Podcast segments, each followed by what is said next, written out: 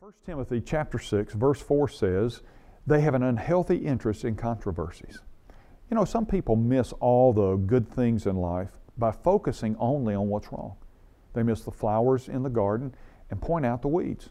Who are they? Well, they're the yes peop- people, but they add the word but. Yes, but. In order to help them and to deal with them the right way, there's some things that you must do. Number one, you need to be discerning. Recognize that often their outward bravado masks a deep inner insecurity. It lets them shift uh, their focus off of their own fears and onto the faults of other people. Second, you can be accepting. Our first inclination is to ignore and isolate difficult people, and that's a mistake. Difficult people often want to be ignored, and avoiding them just provides the emotional distance for them to hide. Plus, it confirms their belief that you don't care and you won't listen because you think they're wrong and you're right. Third, be interested. Show genuine concern for their family, their work, and their well being. Yes, but kinds of people usually struggle with giving and receiving love. They're inclined to elevate opinion and loyalty above communication and reconciliation.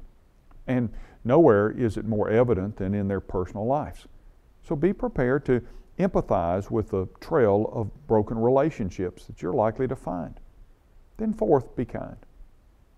The Bible says love is patient, love is kind, it always protects, always trusts, always hopes, always perseveres, love never fails.